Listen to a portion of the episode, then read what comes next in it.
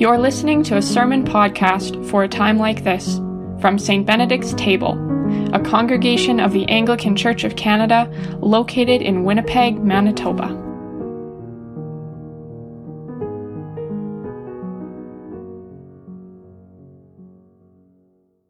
May only truth be spoken and only truth received.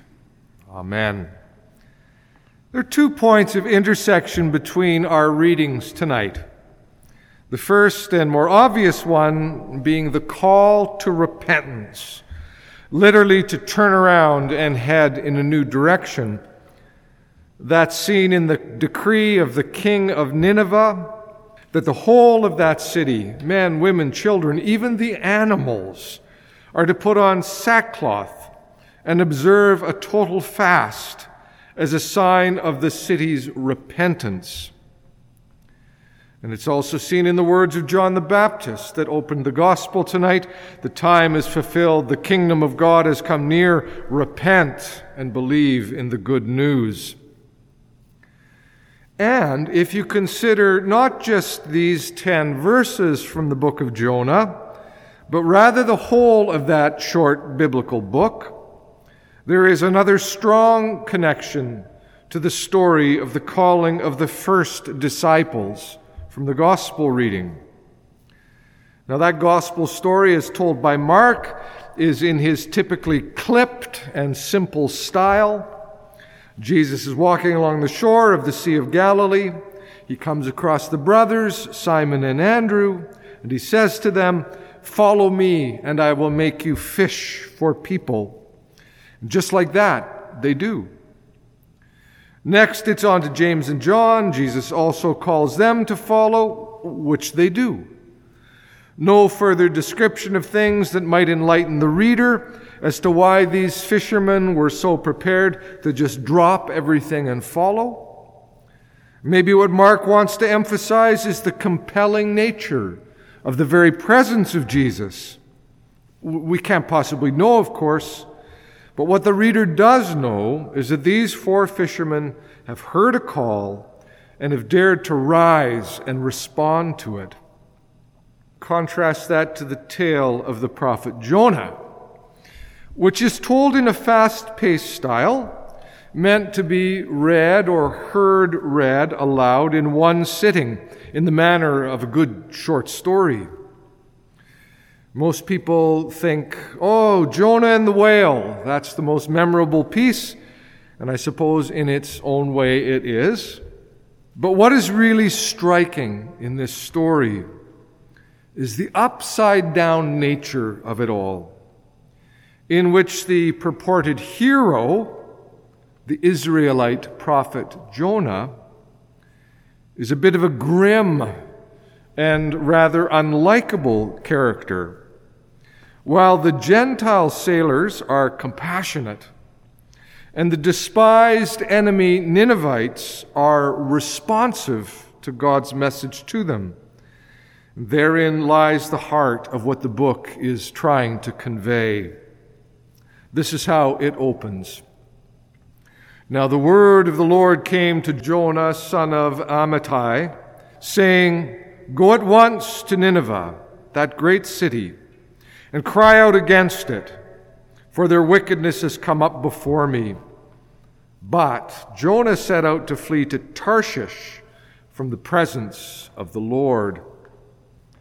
Now, this Jonah, son of Amittai, appears briefly, ever so briefly, in the second book of Kings, where he proclaims that even though the northern kingdom of Israel was marked by all manner of abuses, injustices, and idolatries, God was faithful and would yet restore the kingdom to its former greatness, something that does not, in fact, happen.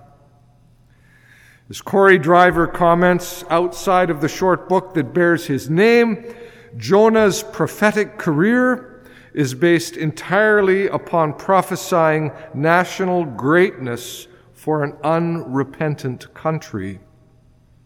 As a prophet, Jonah was an unconditional Israelite nationalist. This perhaps accounts for the way in which the anonymous writer of the book of Jonah portrays the prophet, namely as one who cannot bear to even imagine God bringing a message to Nineveh. Nineveh, the capital city of the enemy Assyria, a nation that posed a dire threat to Israel. God can't possibly want to speak to them. God's calling me to speak to them? Ah, Jonah knows better. He boards a ship headed for Tarshish, which is in southern Spain, about as far a destination as Jonah could have selected. That's like being called to go to Ottawa and then boarding the first available flight to Thailand. That's how distant and exotic Tarshish would have been to somebody from the ancient Near East. Ah, but as the story goes on, the will of God will not be so easily thwarted. God brings a mighty storm upon the sea where this ship is sailing with Jonah as a passenger. The terrified sailors cry out to their various gods, throw what they can into the sea to lighten the load, battle fiercely against the storm. And where is Jonah? Sound asleep in the hold of the ship. The captain came and said to him, What are you doing sound asleep? Get up, call on your God. Perhaps your God will spare us a thought so that we will not perish.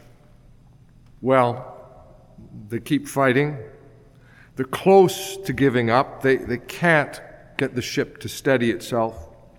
And so the sailors cast lots to determine who is the cause of this mess they're in. And the lot falls upon Jonah, who confesses that he is an Israelite, that he's fleeing from the call of God, something which strikes terror into their hearts. Jonah tells them, Throw me into the sea. Just throw me into the sea in order that the storm may stop. But those Gentile sailors just buckle down and try yet again to row the boat to shore. That's a moment when the non Israelite outsiders are shown in a very positive light indeed. Well, they eventually do have to capitulate and they toss this sorry prophet overboard. The sea is immediately calm. The text says, Then the men feared the Lord even more, and they offered a sacrifice to the Lord and made vows. It is a clear turning toward God by these Gentile sailors, and that the reader is meant to notice. This is when the whale, or the big fish, as it says in Hebrew, appears to swallow up Jonah, who then spends three days in its belly. That's the one point in the whole story where the reader is to feel some compassion for the guy. The whole of the second chapter is taken up by Jonah's prayer. It is a psalm like piece of poetry in which Jonah laments his sorry state, affirms the greatness of God, vows his repentance, and ends by proclaiming, Deliverance belongs to the Lord. At that point, the fish spits him up on the land. The Hebrew evidently is not spit, the whale vomits him up on the land earthy image, isn't it? And once again, the call is placed upon him.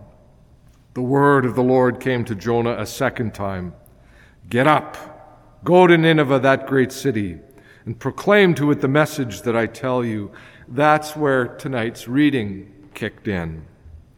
As Jonah makes his way into the city and pronounces his message of God's judgment on Nineveh, for a guy who has just been in the belly of a fish, praying his great prayer of repentance, he doesn't seem much transformed from his old Israelite nationalist attitude. For as soon as he realizes that his message has been preached, that the king of Nineveh has heard it and is responding to it, he begins to sulk. When God saw what the Ninevites did, how they turned from their evil ways, God's mind was changed about the calamity that he had said would be brought upon them, and God did not do it. That puts Jonah right off the edge. And he goes into some real drama, saying to God that God's graciousness is just too much, too much for any self respecting prophet to stomach. Now, O Lord, please take my life from me. It's better for me to die than to live. Oh, Jonah, please. But his drama only deepens. As Jonah trudges up a hill overlooking the city, sits down to watch, apparently still vaguely hopeful that God will yet bring some wrath down upon the Ninevites. It's at this point that God causes a bush. It's a castor bean plant in the Hebrew, causes a castor bean plant to grow up behind Jonah, providing him some shade from the sun. And the text comments, so Jonah was very happy about the bush, which is the only time in the whole book he's said to be happy about anything. In short order, God sends a worm to kill the bush. And Jonah is now so miserable that he again goes all dramatic, saying, It is better for me to die than to live. Come on, Jonah, God says. You're that upset about this bush. Yes, yes, angry enough to die. Pure nonsensical drama, Jonah. You're that worked up about a bush. Should I then not be concerned about the 120,000 people who live in the city, who do not know their right hand from their left? And then this lovely little addition to that sentence, which is actually the last line in the whole story. And also many animals. Should I not be concerned about all those people and their animals? Well, what with its compassionate sailors, giant fish, a repentant king of Nineveh, and Jonah swooning about in his dramatic misery, I believe the story was written to be told and retold with a smile. It is a comic story, but also one that makes a striking point. This is how Corey Driver puts it. The message for Israelites and Judahites who may have read this text was clear. Jonah was chosen for this adventure specifically to repudiate his prior prophetic career as an Israelite nationalist. Relying on God to preserve national greatness despite national patterns of sinfulness and abuse is so utterly stupid that even the Ninevites know not to try it. Instead, the Ninevites repented in sackcloth and ashes and God was merciful to them. Well, you know who would have grown up hearing this story about the grim, bitter Israelite prophet and the Gentiles who respond? Jesus. In fact, I can imagine that he might have had a deep affection for this story, given his own gifts as a teller of stories. I can see him sitting around a fire with the disciples in the evening on the very day that he'd answered a lawyer's question, Who is my neighbor? by telling the story of the Good Samaritan. As the fire crackles, I, I can see him saying, Let me tell you another story. One of the great old ones you've heard all your lives and one that holds some of the same message as the story I told that lawyer this afternoon. Now, the word of the Lord came to Jonah, son of Amittai, saying, Go to Nineveh. Because, in its own funny way, the story of Jonah is getting at the same thing as the parable of the Good Samaritan. If you think for one minute that you know mercy and forgiveness grace and neighborliness better than does God? It's story time. Listen, learn, and laugh at the wild freeness of God's great mercy. In the name of the Father, and of the Son, and of the Holy Spirit. Amen.